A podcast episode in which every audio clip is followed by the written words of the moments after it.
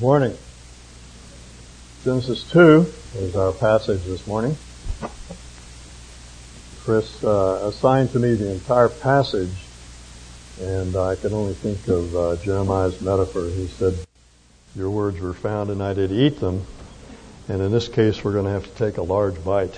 It's uh, there's just an enormous amount of content in this chapter. We could spend a month of Sundays talking about it, but we have only only one. Uh, Martin Luther tells a story on himself about a student who came to his office one day and excitedly announced that he had found the orbits uh, of the planets in the Bible. Uh, to which Luther replied, Young man, the Bible is written not to make astronomers out of us, but Christians. Uh, which is precisely what Paul says in the New Testament. The Bible is given to make us wise unto salvation. I have people ask me from time to time, does the Bible teach seven literal 24 hour days of creation or is this a description of seven creative epochs? I say, I don't know.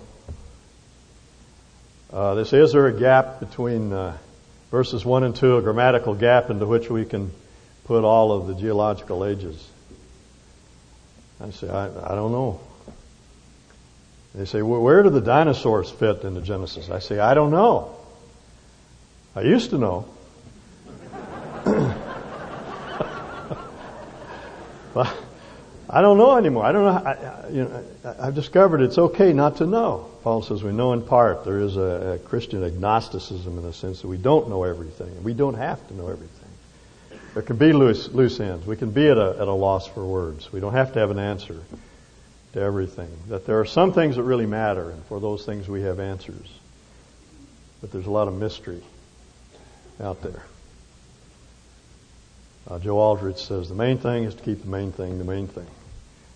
And that's what we need to do when we read the, the book of Genesis. Uh, Cardinal John Newman, the uh, 19th century theologian at the end of his life was losing his memory. I, I understand. Carolyn calls it old timer's disease. I've got it. I call it what's what's his name disease. So I, I can commiserate. I just can't remember things anymore, and that's where he was at the end of his life. But he said there are two things I remember. Number one, I'm a great sinner, and number two, our Lord Jesus is a great Savior. And I'll tell you, I'm waiting for the day that those are the only two things that I remember. I get rid of a lot of this stuff that's in my head, and I can focus on the things that, that really matter. I'm a great sinner, and our Lord Jesus is a great Savior.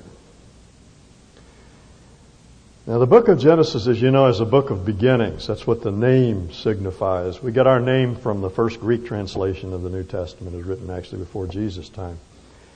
They call this book Genesis, or beginnings origins. Uh, Jews uh, took the first word in the Hebrew text, Bereshit, which means in the beginning, and they call this book Bereshit, in the beginning. It's a book of be- beginnings and origins. But you have to understand that, that the book of Genesis has to do with the origins of our salvation. It's how God brought salvation into the world. It tells us both that we're great sinners and that He's a great, great Savior. It's not a cosmology. It is not there to give us a theory of creation. There are all sorts of theories around when Moses wrote this account. Uh, Babylonian myths, Akkadian, uh, Sumerian myths that were uh, theories on how the world came into being. That's not why Moses wrote Genesis. He wrote it to tell us how God began to bring salvation into the world. What you have in Genesis is a seed plot for all the rest of the Bible. Everything you find in Scripture is here in nascent form, seed form. That's why it's such an important book uh, to grasp. Now, as you know, there are two creation accounts in, in Genesis, chapter 1 and chapter 2. Uh, the, the, the burden of both of those accounts is to establish the majesty and the dignity and the worth of humankind. You and I are special in God's eyes. We're unique. There's nothing like us on the face of, of the earth. Genesis 1 establishes that chronologically because we're at the apex of creation. We were the last thing to be created. God saved the best for last. He created, and then on the sixth day, he looked around and he said, Now let's do something different. Let's do something special. We're going to make man, and here generically he's thinking of man and man and woman, or the generic use of that term. We're going to make humankind in our image, according to our likeness. Uh, we wrestle with that idea of image. What does it mean? What, you know, what, in what sense are we made in the image of God? Do we look like God? No, He's a spirit. He's incorporeal. We don't know what He looks like. He doesn't look like anything. He's a spirit. What, what does that mean? Well, this is an example of how Hebrew poetry helps us. Parallel, uh, there's parallelism in Hebrew poetry. The second line explains the first. Let's make mankind in our, in our image. That is somewhat like us. We are not gods and we never will be, but we are more like God than any other part of God's creation. We're more like God even than the angels were in our original state. See? Boy, I say that's wonderful to know that you and I are the most godlike beings on the, on the face of the earth, and we can know God and have a relationship with Him because we correspond to Him in so many ways. Now, Genesis 1 establishes that chronologically. He saved the best for last. Genesis 2 establishes it logically because everything is created for us. As John Donne put it, man is the reason for the world. Carolyn and I were uh, up, up at Lake Louise uh, this past week at a Billy Graham uh, evangelism conference. And uh, one afternoon, uh, they have about seven or eight meetings a day, and we were surfeited, and we decided we had to take a walk and process some of the information we were getting. So we walked. Some of you have been to Lake Louise, and you know that trail that, that goes to the south end of the lake, and we walked all the way down there to the end, and it was snowing. It was soft snow drifting down all the time. We were we were walking. We were the only ones out there, and it was quiet, peaceful. We'd look up at those those immense, majestic mountains all around us, and I thought, God did this for me. He did it for you too, but He did it for me. He did it for us. That's why the world exists. It exists for us. It shows how significant, how important we are. It gives great dignity to us. Now let's look at the text. Verse 4 is where the second account begins. It actually begins with the second half of the verse. The NIV is quite right in placing 2 4a with the creation with the first creation story. The second creation story, story begins with 2 4b. 2 4a goes like this. This is the account of the heavens and the earth when they were created. Period. It's a summary statement of what goes before. Looks suspiciously like what Near Eastern scholars call a colophon. If you, if you happen to ever see a, a, an ancient tablet at the bottom, there's a little tagline. That's a summary of what's gone before. That's what 4a is. God set out to create the heavens and the earth, and he tells the story, and he says, "This is the, the account of the heavens and the earth when they were created." Period. Second tablet would start with 2b, when the, 4b, uh, when the Lord made the earth and the heavens, dot, dot, dot. Now the two things I want you to notice about that superscription. First is the transposition of these words earth and heaven. All the way through chapter one, it's heavens and earth, heavens and earth, because the focus is on the cosmos, on the universe.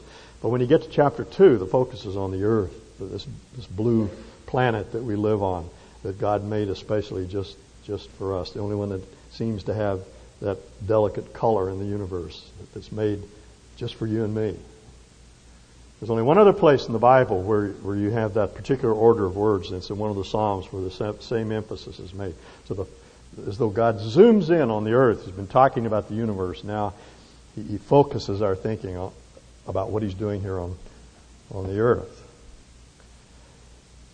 The second thing I want you to notice is the name that's used for God. Throughout chapter 1, it's Elohim, which is the generic name for God. It's his title. Throughout chapter 2 and 3, and by the way, 3 is just a continuation of chapter 2. They, belong to the same uh, document. The name in chapter 2 is the name that God has given to himself. Yahweh, Elohim, or, or Jehovah, if you, if you prefer. We really don't know how the word was pronounced because the Jews never pronounced it and the pronunciation was lost throughout history. Yahweh is probably correct, or, or Yahweh, something like that. It doesn't matter. That's his name. See, his title as God is, his proper name is Yahweh. It's like My, my title is man and my name is David. Yahweh is the name of Israel's covenant keeping, loving, compassionate, merciful, kind hearted God. Boy, that would have landed like a bombshell in the ancient world because for them the gods were mean spirited and malicious and couldn't be trusted. One ancient uh, Assyrian myth about the gods getting so miffed because human beings were were so noisy they couldn't get their rest, so they decided to annihilate the whole the whole crowd. That's so different because Israel's God cared and loved. He was a compassionate, giving, caring God. Now begins the story of the creation of humankind, and the backdrop against which that formation is found is verses 5 and 6. Uh, and no shrub of the field had, had yet appeared on the earth, and, and no plant of the field had yet sprung up, for the, the Lord, Yahweh Elohim, had not sent rain on the earth. And there was no man to work the ground, but streams came up from the earth and watered the whole surface of the ground. Three negatives I want you to focus on here. There, was there were no shrubs, there was no man, and there was no rain. Or actually, the, the order is shrubs, rain, man. None of these things. You say, well, here's a mistake in the Bible because clearly, according to chapter 1, the bushes and shrubs, plants, trees were all created after man. Now you have man being created first. No, not at all. The, Moses uses a different word here for plants than he uses in chapter 1. The word here is not wild plants, but cultivated plants. The sort of things that it takes a man and woman to, to bring out of the earth. Someone has to till the soil. Someone has to sow the seed. Someone has to dig the irrigation ditches and and prepare the soil and, and cultivate the land and weed it and, and bring the, the fruit to, uh, bring the, the produce to fruition. There's no man to do that, see. In other words, there, there were there were trees and bushes, but they, they, they were existed out in the wild, and there was some system to irrigate them through regular flooding, inundations of the Nile and the other great rivers of that time, whatever they were. And there was a mist that watered them, but there was no one to dig irrigation ditches, and there, there was no rain. Someone had to take care of the of the ground. So God created a farmer, created a gardener, someone to till the soil, someone to sow seeds, someone to cultivate the ground. Probably heard the story of a pastor who was calling on his uh, farmer congregant. He was leaning on the fence. The farmer comes by with a tractor, and, and, he, and preacher says in the words of Scripture, What hath God wrought? As he looked out over this uh, wheat field, and his gold with wheat ready to be harvested. And, the farmer says, Yeah, but you should have seen it when God had it all by himself. And of course, that passes by the fact that, that it was God who gave the farmer wisdom, strength, energy, and life itself in order to cultivate the field. But the point is that God, in a very real sense, has accommodated himself in that he needed to create someone to bring beauty into the world. He didn't do it all by himself. He needed to create a, a gardener, so that's exactly what he did. Verse 7. The Lord God formed the man from the dust of the ground and breathed into his nostrils the breath of life, and the man became a, a living being, a personality, a soul, a person. Uh, the word that's translated formed here, that verb is the word that uh, that forms the noun potter. It means to throw a pot, literally. God threw a pot. Found a little bit of dirt, put a little water on it, pressed it together and began to, like a potter would make a vase, began to make a, make a man. Uh, it, it's good to remember the stuff of which we're made. Not one of us is made of gold dust or super dust. We're just made out of dirt. It's what I am. I've often said to the men on Wednesday morning, you know, if you were to take me and squeeze all the juice out, all the space out from between the molecules in my body, uh, you'd end up with a little ball of heavy mud about the size of a marble and not worth a whole lot more. That's what I am. I'm a dirt bag. Paul says we are made of the dust. Dusty is the word he used. Koikos, dusty. He says. You probably heard the story about the little boy that had this account read to him in Sunday school, went home, and he happened to look under his bed at night and he saw what my mother used to call dust bunnies, you know, those little balls of dust under the bed. And went running downstairs to the kitchen. He said, Mom, Mom, there's a man under my bed, but I don't know whether he's coming or going. That's what we are. We're just dust. Uh, Elihu, Job's younger and wiser friend, said to him, Job, you and I are just alike. Says we're both something pinched off of the clay. It's, it's a marvelous figure. So the potter took a little pinch of clay off the mass, and started to sculpt it, and made a man. And then he breathed into that man the breath of life and animated him. He became a living person. And we are so arrogant. Men and women say, I'm the master of my fate.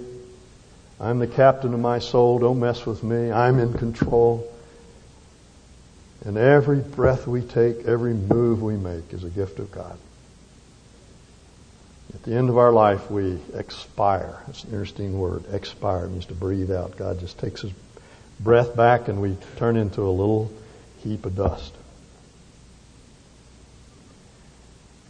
You know, I, I've often thought if I had the power to make a little man, and I'd go get some clay and I'd shape him, and he had the power to animate him, and I'd blow my breath into him, and, and the first thing he did was to open his mouth and sass me.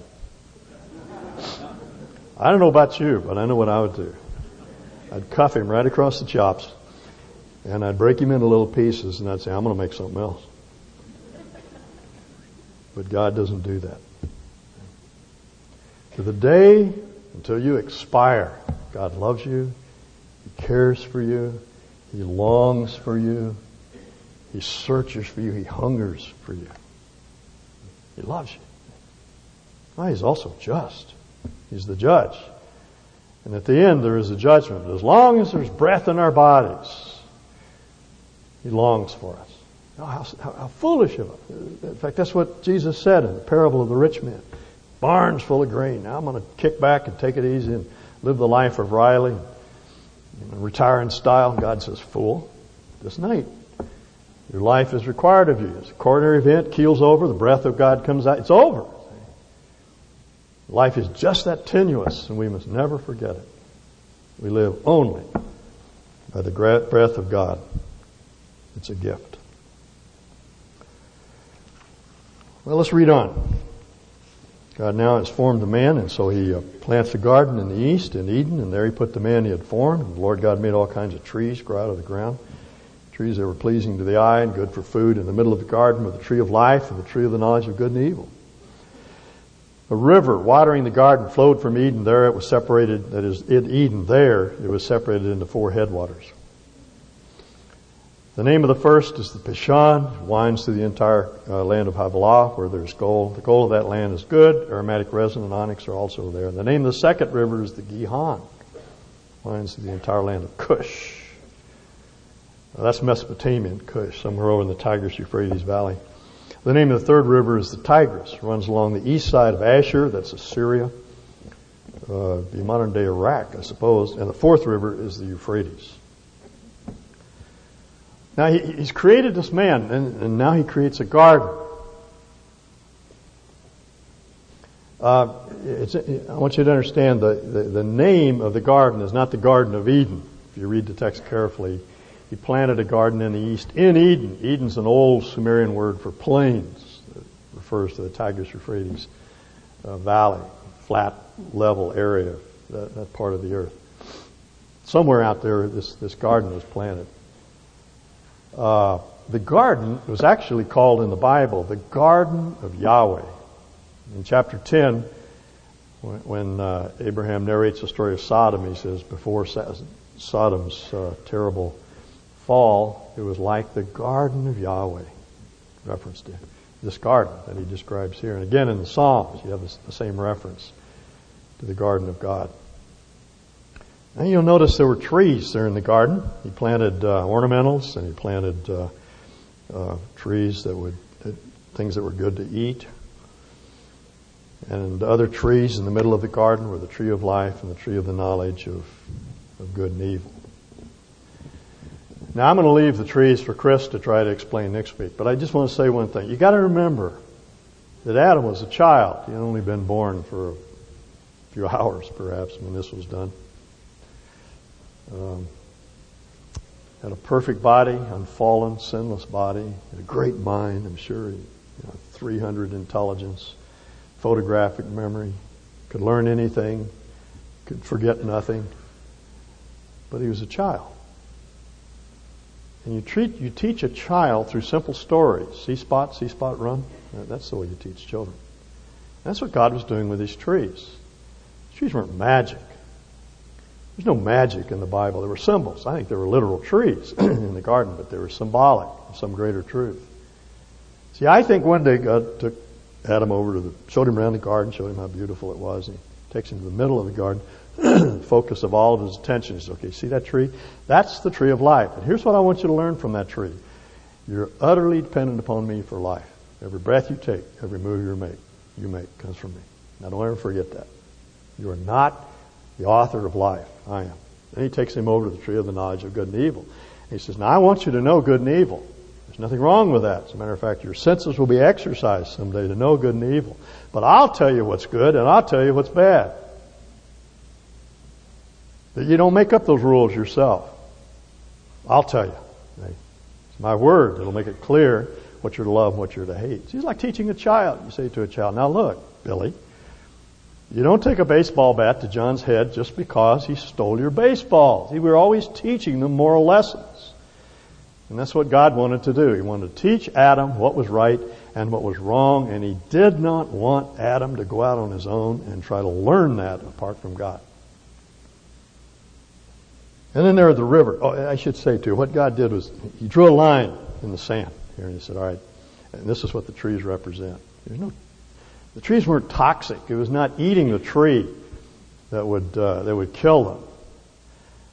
Uh, again, there's a lesson that God wanted Adam to learn. He drew a line in the sand, and He said, "All right, Adam, this is what the trees represent. I'm God, and you're man. I'm the Creator, and you're the created. Now, don't ever forget that." You'll never be God, no matter how you how, long you try. You you're more like God than any other part of my creation, but don't try to be God. See, now that's exactly what Satan tried to get uh, Eve to do, to believe that she could be just like God, knowing good and evil. Didn't need God to tell her what was right and what was wrong. And then there are these rivers, two of which we can identify, the Tigris and the Euphrates, and the others we can't. The topography of the entire earth was radically changed as a result of the flood, and we can't really trace any of these. But if you look carefully at the text, you, you, in the way most texts translate it, you have an impossible river with a stream flowing that divides into into four tributaries. Streams don't uh, they don't do that. They start with tributaries and they become one main stream. The point of this story is that in the middle of the garden there was this prodigious fountain. Water bubbled up out of it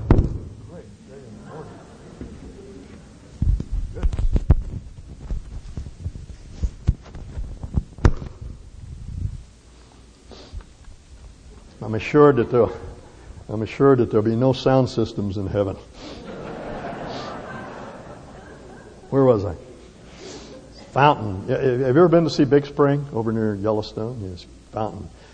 Probably ten times, hundred times greater, just bubble up out of the ground and then flowed in four directions. Perhaps two rivers down toward the Persian Gulf and one up toward the Black Sea, one toward the Caspian Sea. But I don't know. We don't know what the topography was like, but that's the picture.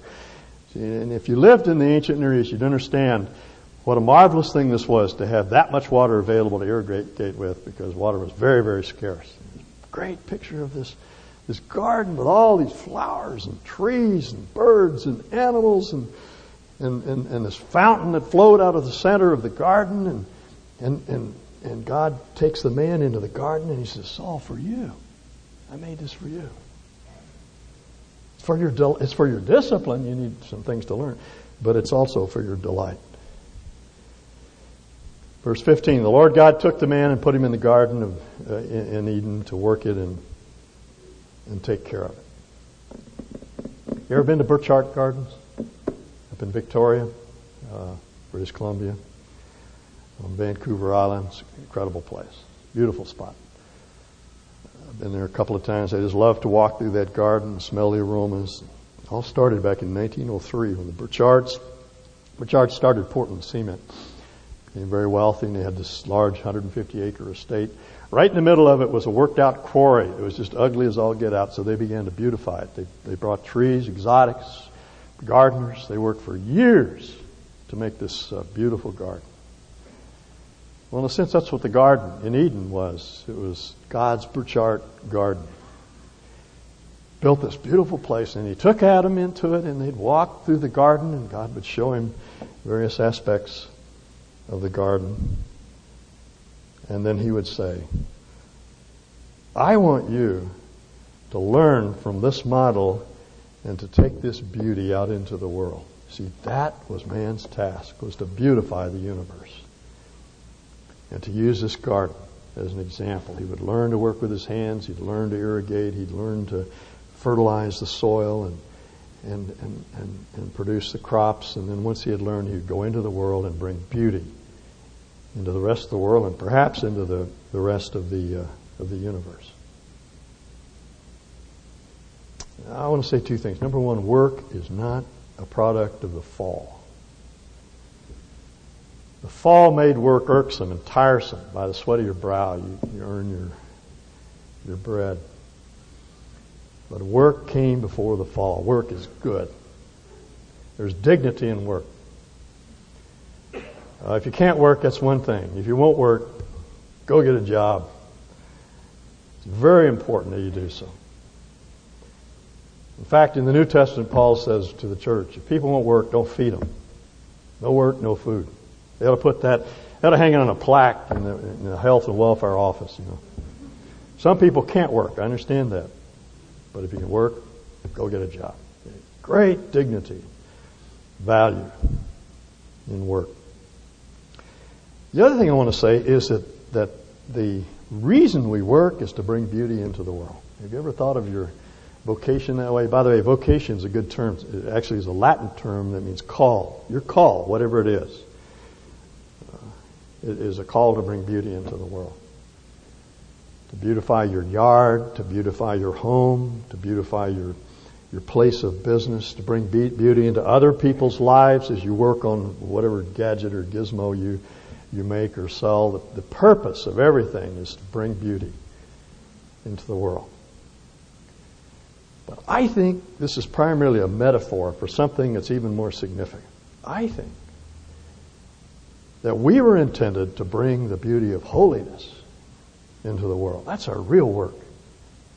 You may be an engineer, you may be a librarian, you may be a school teacher, maybe a janitor, that's, that's one vocation. But your primary call, your primary vocation is to bring beauty, the whole beautiness of holy, holiness into others, to introduce them to our loving Lord and Savior Jesus Christ, to bring them into relationship to Him, or, or those that already belong to Him, to, to push them closer to Him and help them become more like our Lord Jesus. That's your task. Did you ever think about life that way? You know, in a sense, this is the garden. And we, we read and we see what God has in mind and the beauty He wants to bring into lives, and we, we take the beauty we see here out into the world and, and we offer it to others. Uh, Carolyn, my wife Carolyn, gave me the most wonderful illustration of this.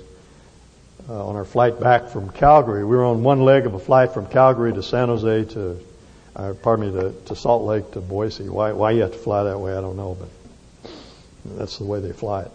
We were jammed into the 727 just packed in there like sardines. I was sitting next to the aisle because I have a lame knee and I have to stick my leg out in the aisle. Carolyn was sitting in between, squeezed in between me and a big uh, Chinese fellow sitting by the window, young fellow. And as soon as the plane took off, I stuck my nose in the book, and she started chatting with this uh, with this man next to her. Which, in a nutshell, tells you what, it, what we're like. And uh, she, you know, she was talking away. And showing, after a while, she found out he was a mining engineer. He's flying back from Calgary. He'd been gone from his family for three months, and he was headed back to Salt Lake. Pretty soon, they had their wallets out, and they were swapping pictures of children and grandchildren and all. And Carolyn was jabbering away, and I was listening in on the conversation. And, after a while, she said, uh, "Tell me, what's your religious background?" He said, "I don't have one." She said, "None at all." No. I, I, I'm from communist China. I don't know anything about God. I've never been to church in my life. I've never read the Bible. I don't know anything. And so they, they started talking, and after a few minutes, he, he turned to her, What's your religious background? And she began to tell her, tell me about the Lord Jesus and what he had done in her life. And he listened so attentively. He had never heard the gospel in his entire life. What was she doing? Bringing beauty into his life. Now, I, he didn't receive the Lord. She was just sowing. That's all. That's first part. You know, you got to cultivate, sow. But she was bringing beauty into his life. You know, Carolyn, if you ever walked into her home, you know what a what a what a lovely place it is. I love to go home because it's so restful, and she's done a great job with the finances she had in making our home beauty beautiful. But that that's not her real calling. Her real call is to bring the beauty of holiness into people's lives. And that's your call. And mine as well.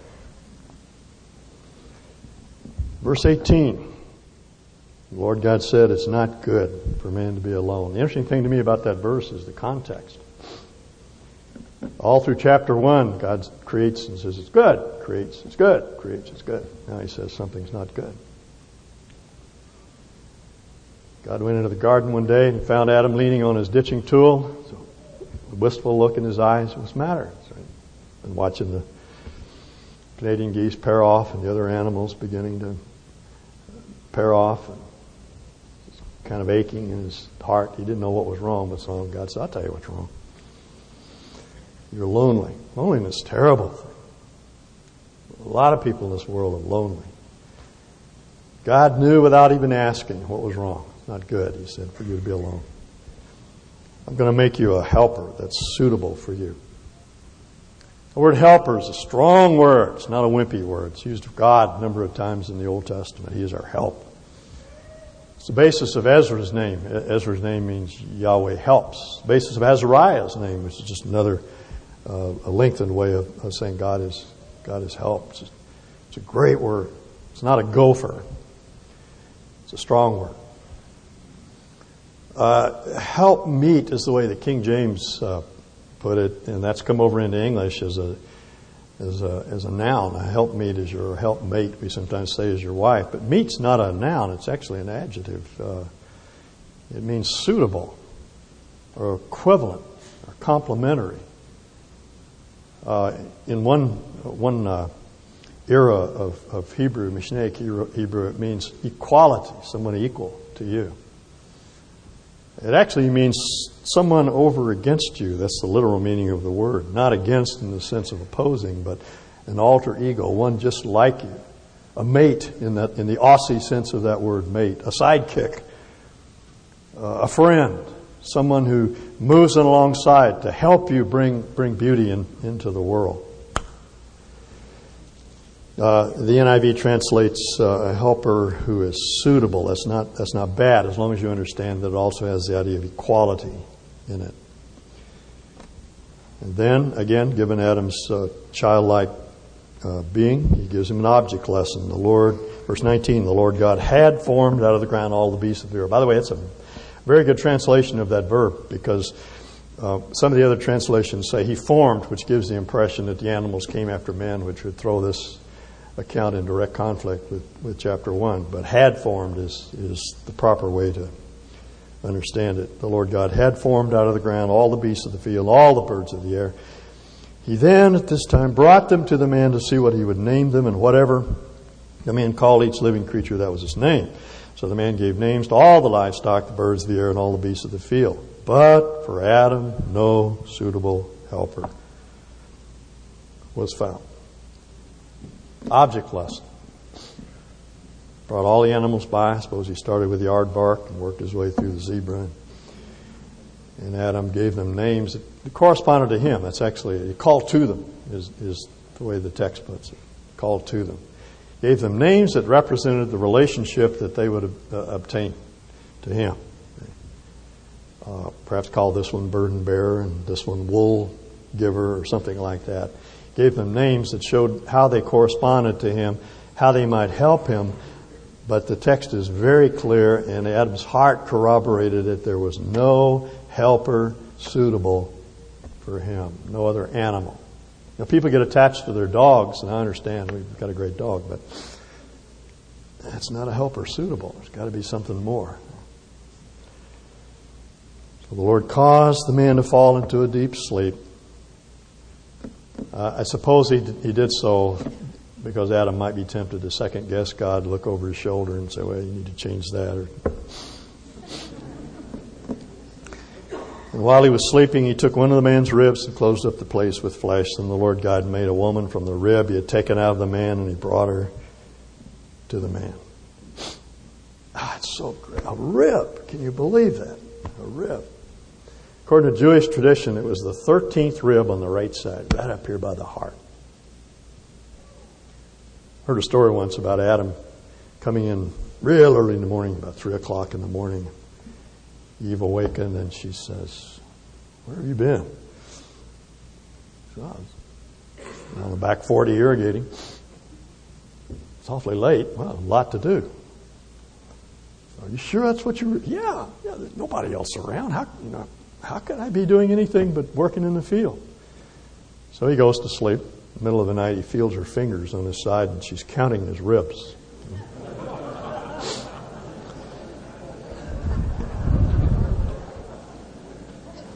But there's only one. Only one. Matthew Henry, in his quaint way, said the woman was made of a rib out of the side of Adam not made out of his head to rule over him, nor out of his feet to be trampled upon by him, but out of his side to be equal with him, under his arm to be protected by him, and near his heart to be loved by him. So Adam goes to sleep, lonely as all get out, and he wakes up, and God says, Do I have something for you? And Adam uh, looks and he, and he sees the woman and he waxes rhapsodic. This is the this is the first love poem in the Bible. I mean, he fair goes out of his gourd. Shut, Sam, he's all right. That's what I've been looking for. Terrific. Totally awesome, he says. That's literal. That's, that's what the Hebrew says.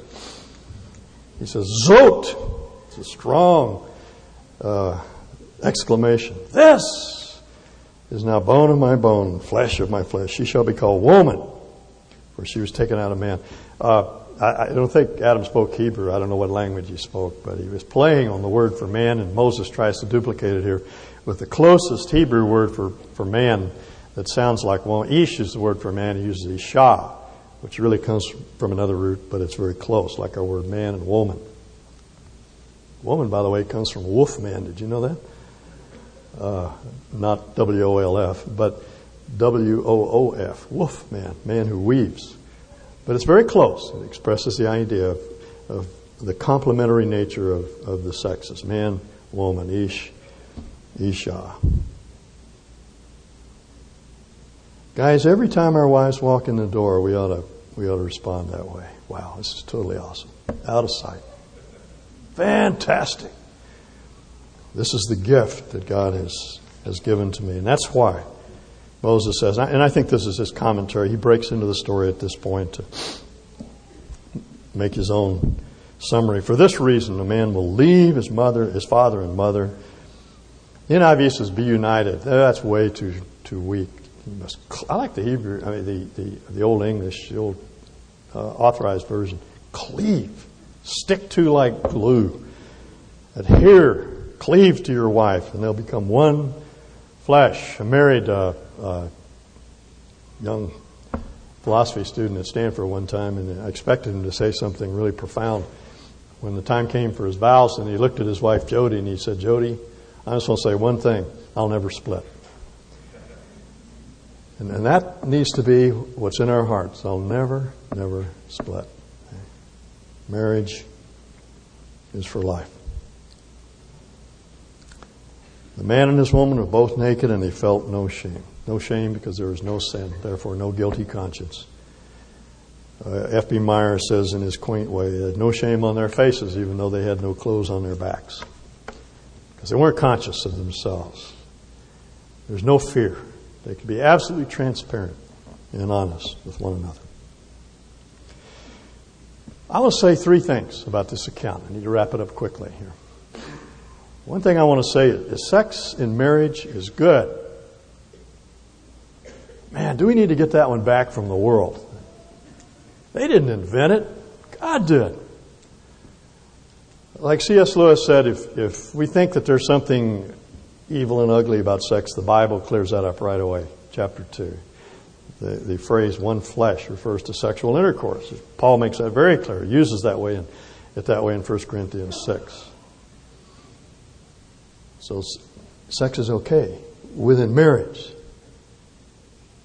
Sex is like a, like a fire. It destroys unless it's contained. It needs, it needs to be contained in the, in, in the bonds of marriage. Terribly destructive force outside of marriage, but within marriage, it is oh also good. Secondly, marriage is for life. God's intention is that there be one man, one woman together for life. You remember the story of the Pharisees coming to Jesus and saying, you know, can we divorce our wife for any cause? Jesus said, in effect, look, we're not going to talk about divorce. We're going to talk about staying married. And he quotes this passage A man shall leave mother and father and cleave to his wife, and he shall become one flesh. I have been married for 40 years to one woman. I am so glad I stuck it out.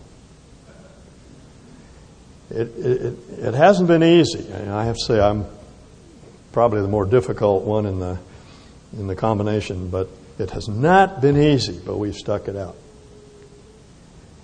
Carol said one day, We've been happily married for 39 years. I said, uh, Dear, it's been 40. She said, Yeah, I know. We've had our ups and downs. We've had to get help at times, but we didn't give up. We didn't give up. Don't give up. If you need help, go get it. Talk to a, a, professional counselor or someone whose marriage you respect or someone who doesn't have to be a professional, someone who's professionally trained. It can be someone who, is, who thinks deeply about Scripture and who thinks deeply about life and go and get help. But don't give up. Uh, when, when we were at uh, the Graham conference, there was a wonderful young, well, he wasn't young, he's my British expositor. He's the successor of John R.W. Stott at All Souls Church in, in London, Bishop Baughen. And he, and he told of a friend of mine who'd written a poem. It goes like this Go on, go on, go on, go on, go on, go on, go on, go on, go on, go on, go on, go on, go on, go on. Terrible poetry. Great theology. Don't quit. Don't give up. Get help if you need to. But it's worthwhile to stay with it until death separates you. Third thing I want to say is that marriage is a partnership. Uh, both of us together are called to bring beauty into the world. It's so sad when we break our marriages into my job and your job. My job is to mind the store, yours is to mind the kids. Either man or woman that says that. That's not the way it's supposed to be. We're a partnership. You know, it may be that your job is to go out and work in the, in the workforce, and your partner's job is to stay home and take care of the kids. We've made that division of labor, but there shouldn't be any division of, of heart. You know, this is our job out there. These are our children. We share this together. We work together to bring beauty into the lives of our children, to bring beauty into the lives of our colleagues. That, that, that's, that's what it means to have a helper who's, who's suitable for you. Now, uh, let me suggest three things.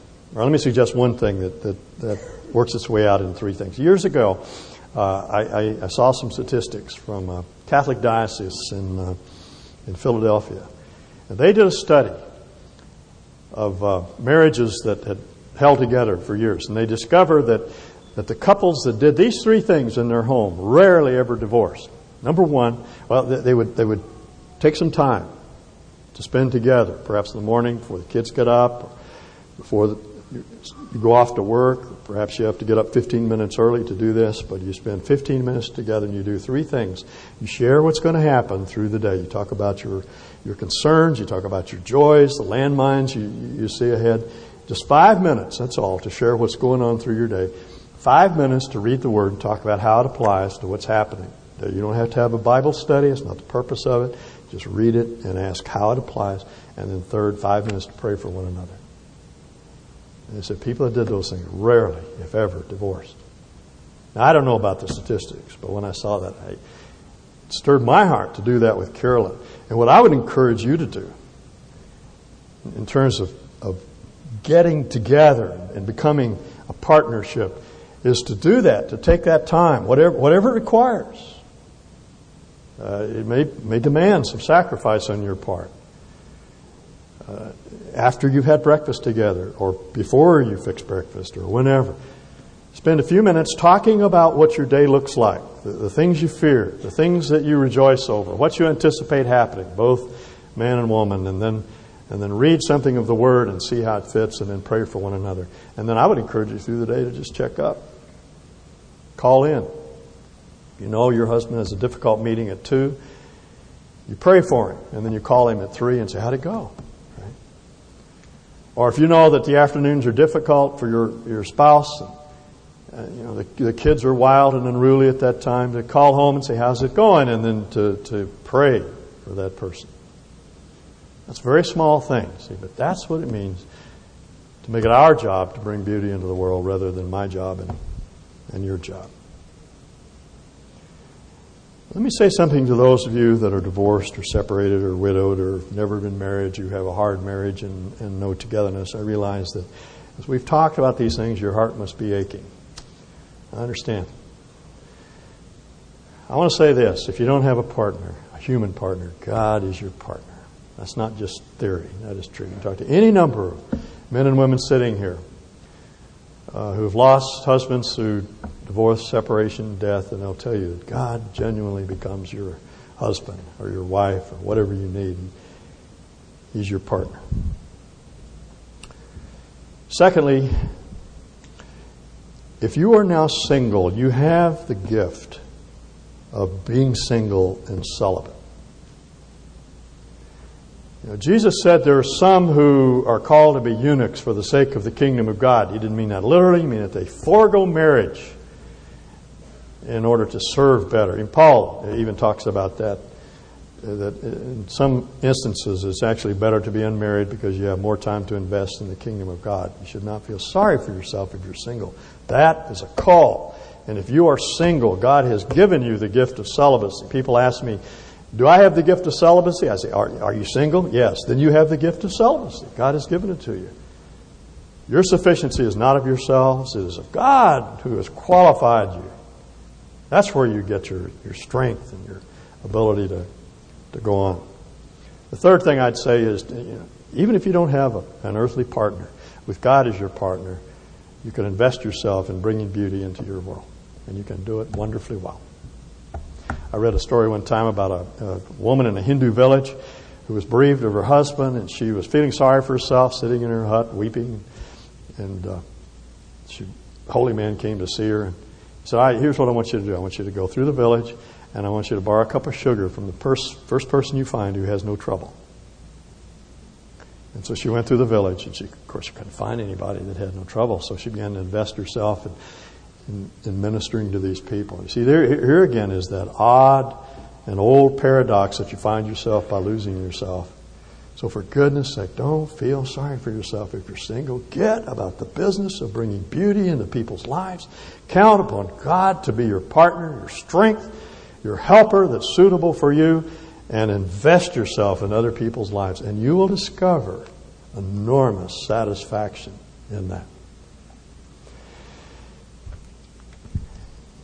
Now, I want to close by having you uh, look at the prayer that's on the front of the bullet. If you take that out, years ago, Alice George gave me this poem, and I tacked it up over my my desk, and I changed the words uh, somewhat to make it a little more applicable to me, and and uh, try to pray this prayer every morning. And I want us to pray this prayer together, by way of conclusion, if you will. Let's. I know you have to keep your eyes on the page, but Lift your heart to the Lord and say this to Him. Will you pray with me? All through this day, Lord, let me touch as many lives as possible for you. And by your Holy Spirit, beautify each life I touch, whether by the words I speak, the prayers I breathe, the letters I write or the life I live. In the name of Jesus Christ. Amen. Amen.